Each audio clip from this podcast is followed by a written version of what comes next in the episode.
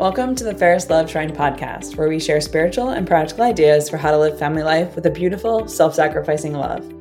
In this episode, we're talking again with Monica Hinderer, a licensed professional counselor who specializes in adolescence. Now, before we dive in, if you missed our last episode, episode 10, in which we talked with Monica about what is anxiety, how to recognize it in your children, and some tips for coping, go back now and listen to that because this part two, we're going to talk about anxiety trends and some causes that are making this more present in our culture today. You're going to want to hear episode 10 before you listen to episode 11. So, welcome, Monica. Thanks for having me back. Yep, we're excited to talk about this um, and dive more deeply into these trends when it mm. comes to anxiety and our children. Yeah. So, tell me from your practice itself, what are some of these trends that you're seeing when it comes to anxiety? Hmm. I would say post pandemic, um, anxiety and depression has increased 25%, which is historically high. I mean, we have not seen a jump like that. It's, it's pretty unprecedented, actually. And so, um, there, there's a lot of trends. So I would say a lot of kids are having a very hard time socially. I would say it's one of the mm. things I'm noticing. Um, and I would say that there's been a pretty significant increase in panic attacks.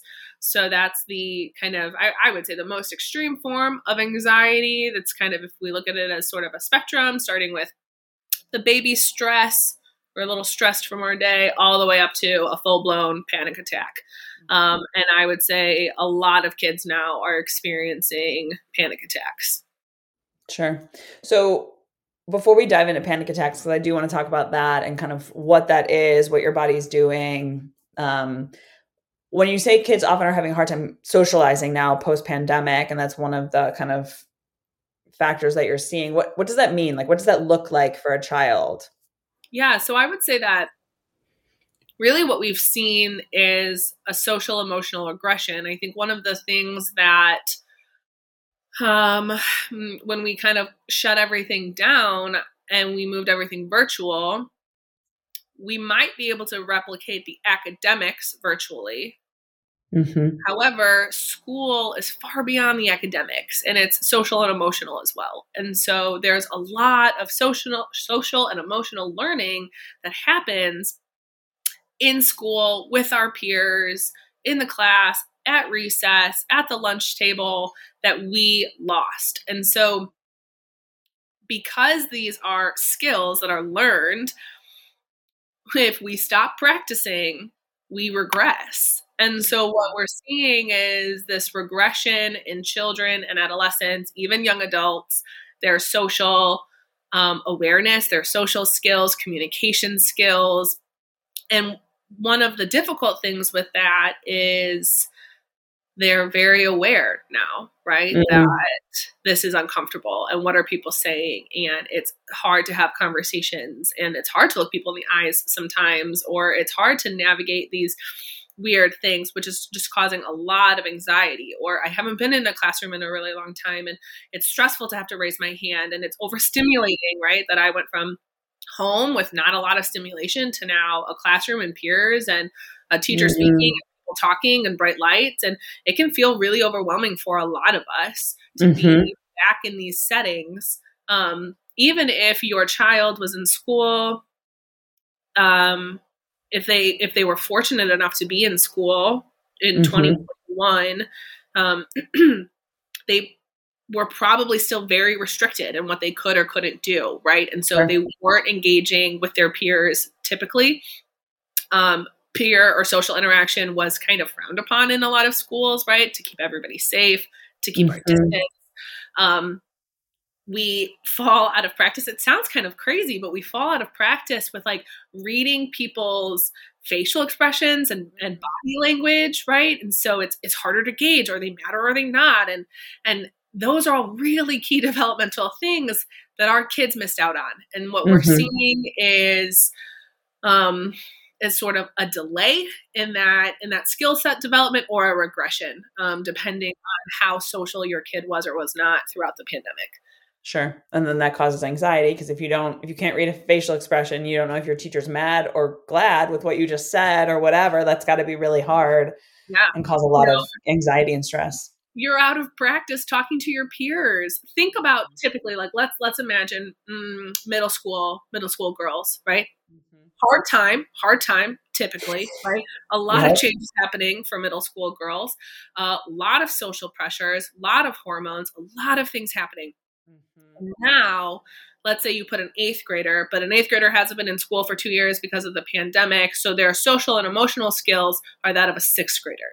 Right. Right. And so now, but you add the the awareness that an eighth grader has, you add that level of um, kind of self awareness in in in how you're interacting with your peers, in this fear of people are judging you all very mm-hmm. normal things but now there is a deficit you have you sort of there's a skill deficit where you're kind of relearning how to interact with your peers and you're relearning how to have those awkward conversations or and for some people there are obviously some kids who are very um, socially adept right? And they're gonna they're just kind of thriving. They just have that skill set. And some some don't right? So maybe our more introverted kiddos are um, are quieter ones or you know the ones that aren't as into you know the socially traditional things like I'm, I'm thinking of like the star athlete and mm. the you know class mm-hmm. clown you know those kids um, although regressed can pick up quickly mm-hmm. the, some other kids can't and so it's causing a lot of um, it's causing a lot of distress, a lot of anxiety to be back in these social situations. Mm-hmm. That makes that makes total sense. Last summer, I ran a summer camp for about a hundred girls, like middle school age girls, and I was just impressed is not the right word, but surprised, yeah. I guess, at the lack of kind of social skills a lot of them had, mm-hmm. like cutting other kids in line, but like not realizing they shouldn't. And when you pointed out to them, mm-hmm. they'd be like, "But I, but I was hungry." Like, great, but there are 40 people waiting in line also who are hungry. But like, and like kind of clueless and not, not ill will, not no. they were like mean kids or bully. Like they literally just missed those social cues of like standing in line at the cafeteria or whatever. And things like that were just very apparent mm-hmm. last year at this, at the summer camp. So I can imagine even more so, especially for people who, weren't in school maybe full time this year or were in school but fully masked this year that that would be mm-hmm. challenging for them for sure. Yeah. yeah. And, you know, I think that um, this trend has been growing and we, we've been studying it a lot and it's completely the, the pandemic is irrelevant to it but the the shift in our social dynamics and understandings with the the increase of social media and mm. our our um, our laptops our phones our devices has shifted how we see and experience peer interaction. And so mm-hmm. it's already been shifting, right? Um, right. There's already been an increase in social pressure. There's already been an increase in, and so what I have found is you take this growing social media presence, this growing technology. One of the things that that's doing is it's constantly stimulating our children, right? Mm-hmm. They are mm-hmm. being they are being constantly stimulated sounds noises does the same things sound noise um, images all of that right mm-hmm. And then you add the social pressure onto it how many likes mm-hmm. did my mm-hmm. picture get how pretty mm-hmm. am i and so now your child used to children used to only have you know the 30 people in their class to compare themselves to Right. And then that comparison ended and they went home. Mm-hmm. Now your child has millions of people throughout the world using a variety of filters to compare themselves to. And so there's increase in, or I should say, a decrease in self esteem, an increase in um, anxiety. And we're kind of learning this really interesting peer dynamic through likes and comments and shares. Mm-hmm. And, and what does that mean? And so you take all of that and then add the pandemic in which we isolated right a lot of kids and their only lifeline was that phone their only mm-hmm. interaction was social media for many many children and mm-hmm. so we're mm-hmm. we're seeing you know kids are having a hard time interacting in person mm. they they'll get together and they're all on their phones yeah right? Um, they have a very hard time. And so that is is causing a lot there's a big disconnect and it's causing a lot of stress um, and so i think we kind of have this really interesting concoction right now mm-hmm. of just, um, influences and experiences that are impacting our children which could definitely explain that 25% increase in you know in anxiety in children today if you you know it's just this imperfect cocktail that came together basically um, to create this for a lot of them let's dive a little bit more into social media and talk about that. So in what ways does that cause or or increase anxiety in children? Um, and then i'll ask you know how do we work on fixing that a little bit? Yeah so i would say that um, well, there, there's a variety of things. I think that some kids have unfettered access and they're on it 24 7, right? For mm-hmm. some of my kids, I have them pull their phones out and I have them pull up the app that tracks uh, all of their screen time usage. And I'm like, let's take a look at this, right? Like, where are we spending our time? What are we consuming? We need to be aware that we are what we consume. We are the summation of the five people we spend the most time with, and we are what we consume. And we need to be very careful about what we take in because our thoughts become our words and our words become actions, mm-hmm. become habits, which become a lifestyle. And so I think um, that's the that's kind of one of the things with social media. What are we consuming? And I often tell parents, if you were to ask your if your child is like, "Can I can I go out?" like out of the house, and you would say, "Sure, where are you going and who are you going with?" And your kid would have to tell you where they're going and who they plan on being with. And yet somehow we apply that rule to the physical world, but not the digital world. Why? Mm. Right. Where are you going? Who are you hanging out with? Right? It doesn't mean that we're these like helicopter parents, like reading through everything, but I also think it's completely within the parents' rights to do, um, I call them safety checks, right? Mm-hmm. To just be like, hey, can I see your phone? And and it's not that you're looking for any like dirt or to get them in trouble or to, to mm-hmm. punish them, but it's like, I care about who you're talking to mm-hmm. And who you're and, and what you're seeing because what they're consuming, if they're following like specific accounts, let's say on their Instagram page, mm-hmm. that's informing their view of the world. That's informing their experiences and their expectations. And that's important to see. It doesn't necessarily have to be uh, quote unquote bad. Like, let's say they're only following like these travel bloggers who are living these like luxurious life, like posting in Greece and then in Norway and then in like, so then your kid has this expectation that like life is always glamorous mm-hmm. and you should be traveling and it should always be beautiful and exciting.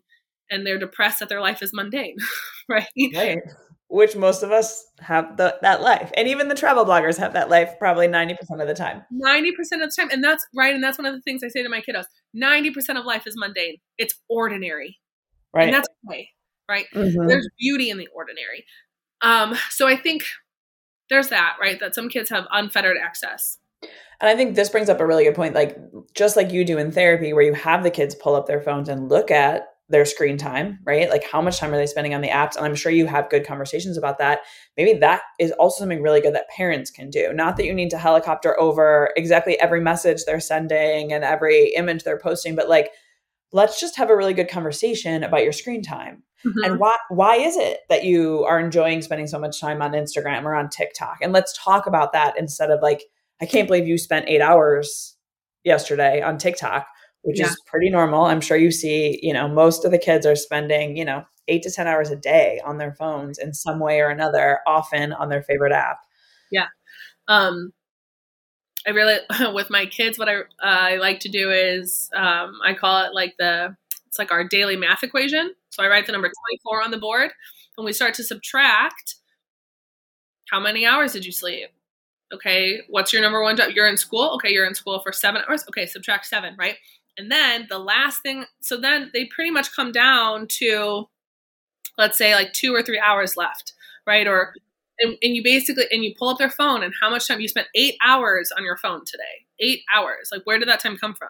It, and what ends up happening is that as the kids write out everything, how much time did you spend eating? How much time did you spend with like, you know, going to the bathroom or showering? How much time did you spend with friends? How much time did you spend on homework? They suddenly realize that they've used more than 24 hours in a day. Okay, well, then it's not what's going on, right? So we're not paying attention in school, or we're not doing our homework, or we're not even engaging in basic self care of like, you know, showering and taking care of ourselves, right? A lot of teenagers will like skip that, or they're foregoing sleep because of sure. their phone. Right. Um, so I think that's part of it. I would say on the right. other end, you might have some listeners who are like, my, my child doesn't have a phone. I don't let them have any access to social media, which sure. is also anxiety provoking and distressing because they feel left out. Mm-hmm. And that's like the number one difficult thing. Like kids live and die by their social interactions, right? Sure. By feeling um, included. They want to be in that in group. And so it's the equivalent of, you know, uh, when we were kids to be like, can I go to the park? And your parents say no. Like everybody's at the park. Can I go? They're like, nope, you can't go. You got to stay home today. And you're like, I'm missing out and I feel left out. And so that even on the opposite end of that spectrum, we can still it can still have a negative effect on our kids. And so sure. my recommendation is always moderation, right? Social media right. is not evil, it's not the enemy, but it's not so it's not all good, right? Mm-hmm. It should not be the only place your child is getting their social interactions and their peer support and engagement, right? right? They should learn how to navigate the complicated emotions that come with social media. They should learn to navigate rules and restrictions, limitations for themselves, right? Our mm-hmm. job as parents is to guide our children gently into their freedom, right? right. What we don't want is we don't want to put all these rules and restrictions um, that really limit their choice because then they're going to go to college and they're not mm-hmm. going to know how to ex- exercise their freedom. They're not going to know how to see the good and choose the good. Right. And so, you know, thinking of like little steps, right? Saying, hey, I have a lot of parents and kids create phone rules together. What's the middle ground? What's the compromise, right? How much time do you think is an appropriate amount of time to spend on your phone, right? They're going to say, all day. And you're going to say, okay, I was thinking an hour. Two extremes okay, where's the compromise? Right? right? What time do you think the phone should? I don't think phones or laptops, computers should ever be in a bedroom. Mm-hmm. Um, so thinking about, okay, what time does the phone have to go mm-hmm. uh, downstairs or off or, you know, etc. Because I think what we're also doing is we're, we're teaching them how to take ownership and make their own. And then if they break the rules, we can always come back and we can say, we agreed on this together. Right. right? I didn't right. impose this. We chose this collectively, right? Mm-hmm. We chose this. And so, um, that they had taken, and then it also, I think, gives them a sense of um, autonomy, right? This is really important for kids to feel like they're making their own choices, right? And to help them see, look, this is impacting your mental, emotional, and physical health, right? Good and bad, good and bad, but it's something that we have to learn moderation with. Right. I love this idea of helping them learn moderation, especially now, well, especially when they're younger and they're still at home, right? Where they have that support and that love and mm-hmm. and the people there to kind of help them through this process instead of, you know, suddenly they get it in college or beyond. And, and it's harder because they didn't build up that moderation muscle, basically, that kind of skill of learning how to moderate, especially social media, which is built to be kind of more addictive and that kind of thing. Mm-hmm. Like, yeah, maybe you're teaching them moderation in food, um, you know, or, or that kind of a thing at home, but also in this day and age, technology is such a part of our lives and social media is such a part that teaching them healthy moderation, good moderation at home early on is also really, really important. Um, I also love the equation that you did with you helping them understand like where all those hours coming from. One of the other equations that I like to do often with people when talking about social media is to have them pull up um, the screen time, right, numbers, and look at the amount of hours they spent this last week on their favorite app, just their favorite app, and then to multiply that by 52 to see how many hours in an entire year on average they spend and then divide that by 24 to see basically how many full 24 hour periods how many full days of their life they have given to this app and it, i always find it mind boggling when i do this with with teenagers especially because they're like blown away because hmm. the average i would say is about 25 full yeah. 24 hour periods a year that a kid spends on their favorite app. Mm-hmm. And they're shocked by that because they have they often just don't know again because they're lacking that moderation So they don't even know how much time they've actually spent on this app. And then when they look at it like big picture, kind of pulled away from today, they're like, oh, dang, mm-hmm. that, that was a lot. That was a lot more mm-hmm. than I was expecting. So, mm-hmm. yeah. Yeah. You know, and I would say one of the things that's also going to help their anxiety um, and the social media is positive peer supports, right? Mm-hmm. So that's one of the things that we look for is uh, this, this positive support. And, you know, one of the things I'm noticing, a conversation I have a lot with um, with my clients is there seems to be this confusion with you know i'm around people all, all day or i have friends and i feel lonely mm-hmm. right and this this assumption or this belief that loneliness is somehow related to proximity to people and it's not right loneliness is a result of feeling this sense of like not belonging right? And you can feel lonely in a crowd of people. And so, one of those things is to help your children cultivate meaningful relationships, right? And so, like, put the phone down. How meaningful are you really getting on a phone, right? Like, have them invite them over, right? And so, if you want to be that parent, we can't just restrict. We also have to we also have to build and support, right? And so, if if you don't want them talking to their friends on their phone, you have to be willing to let the friends come to the house, right? Mm-hmm. For your child to hang out with the, their peers. Um, it's also cultivating positive family support, right? Mm-hmm. So you have activities or meals where the phone's not allowed, and that's including the parents. Children learn through modeling. We don't always have to give a lecture. We don't always have to tell them, you know, X, Y, Z uh, in this in this very serious way. They learn through modeling. They're going to see what you do and they're going to start to imitate that. And so, sure. you know, I always say to the parents, I'm like, okay, look, like, what phone rules do you have? Right. And it's not that everything has to be equal and kind of this like quid pro quo, but that your child sees that you're not always on your phone, right? That you're engaging socially, that you have time for those conversations mm-hmm. with them, that you are also cognizant of like, yeah, actually, like, let's take a look at which apps I use the most Mm-hmm. Right? Let's look at my phone, and because we we all have room for growth and improvement in that, and so I think, you know, this idea of build it and they will come, right? So mm-hmm. build an environment where your child doesn't want to be on the phone, right? right? Um, an environment that's open and uh, very loving and mm-hmm. um, that your kid can see you know i think it's really really important for parents to forgive Forgiveness mm-hmm. is huge, right? That your child knows they are always forgiven when they come mm-hmm. to you. Acceptance.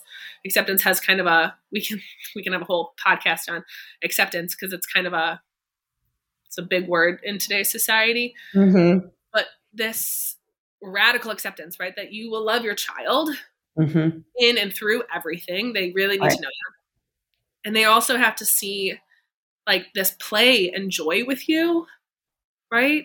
um, and tools. So those are the four things you can really give your kids, right? And those that's going to help their mental health in general, anxiety, depression, just an overall sense of well-being, right?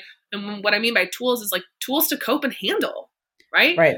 So mm-hmm. being able to like your child um is going to be super upset and to be able to say, you know, they come home from school and they're all moody and they're upset and to be able to say, you look frustrated yeah. Instead of saying, not saying what's wrong, what happened. Like, it's okay to express, to help them label their emotions and say, wow, your tone is telling me that you're really angry. What's mm-hmm. that about? Right? Where's right. the anger coming from? Um, right. Instead of two, like just get over it. Because I think that often is also the thing, like just offer it up, offer it up, get over it, move on, right? And like, yes, it is really important to offer it up, right? To to learn that to not live in our anger, but to figure out or our moodiness or whatever. But also, it is really helpful to understand mm-hmm. where those emotions are coming from, to identify them, to understand a little bit better. So the next time it happens, we're not just like brushing it away again, but we're, you know, understanding a lot better.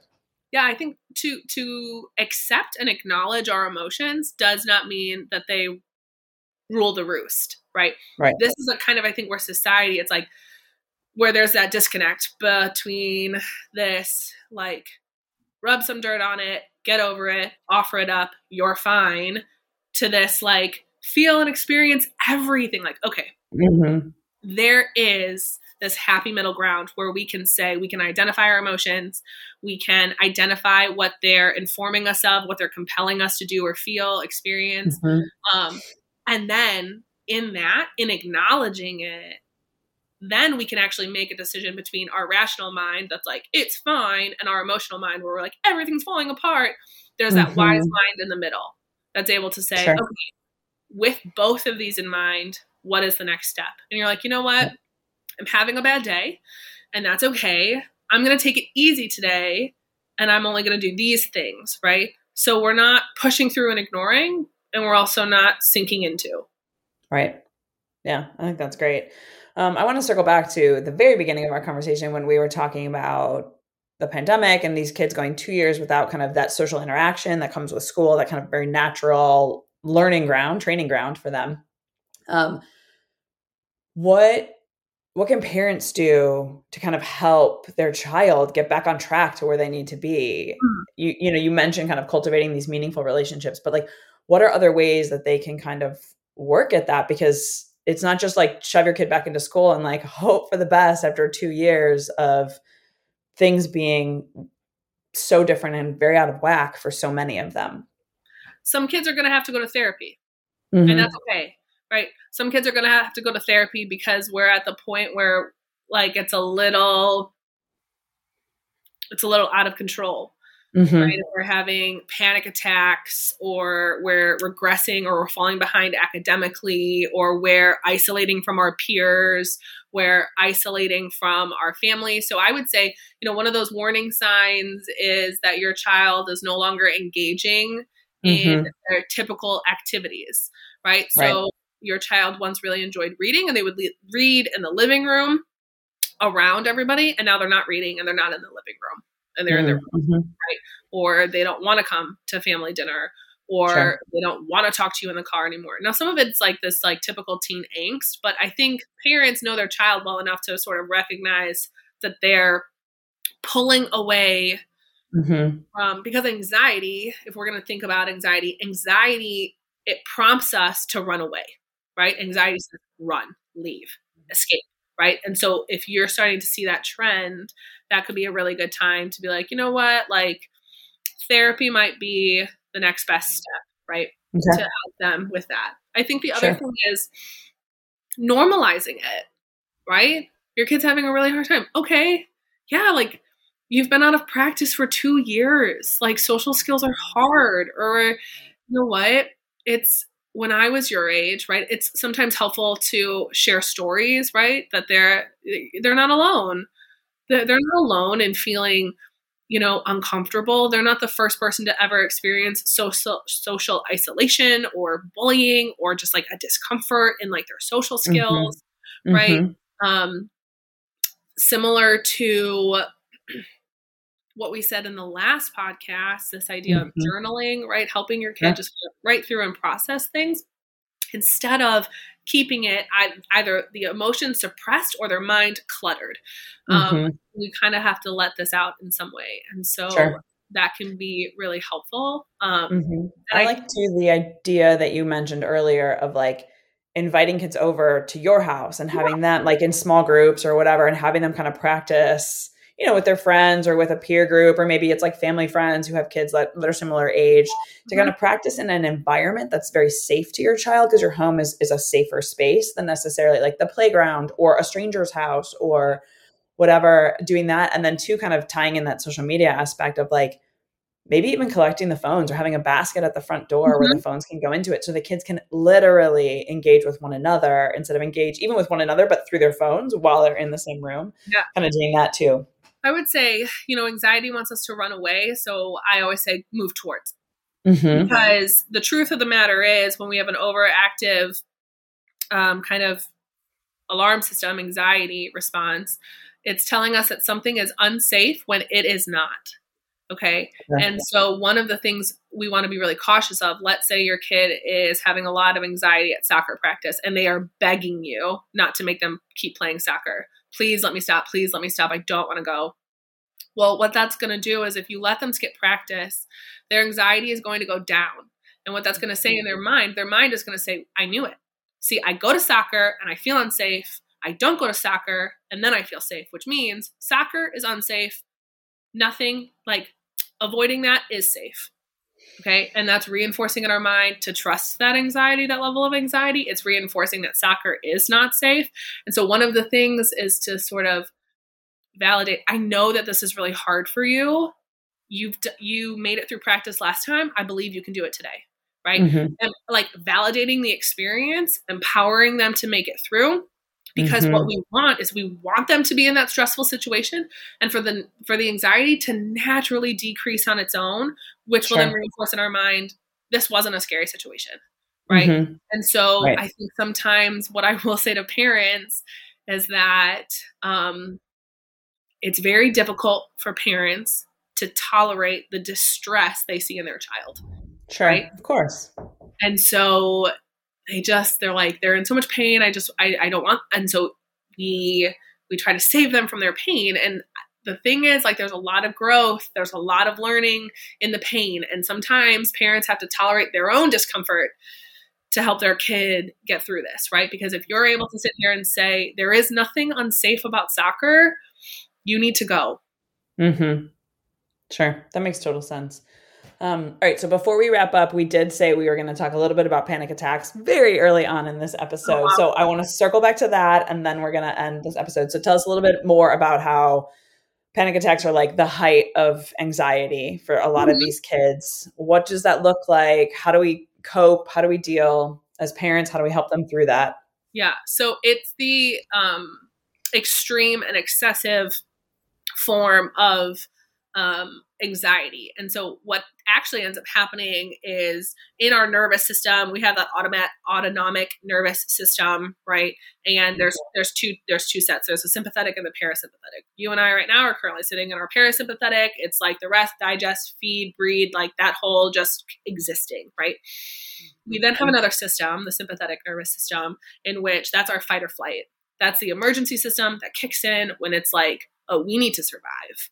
Mm-hmm. And when that turns on, that's all we're in fight, flight, freeze, fawn. We're just surviving. And mm-hmm. with a panic attack, this is what happens that we are suddenly in, we're sitting in our bodies in a completely different system because we feel mm. so threatened, so threatened by whatever is in front of us. And as we can sit here kind of in our rational mind and say, oh, come on, like that history test is not as threatening as standing in front of a moving train. Like, come on. Mm-hmm. But our minds, our bodies, they don't know that. All they know is that there's a perceived threat that they need to run away from for survival. And so what ends up happening is so, so that fight, when we kind of get into that, that's the kid who blows up, right? They're really very explosive. They're kind of picking fights.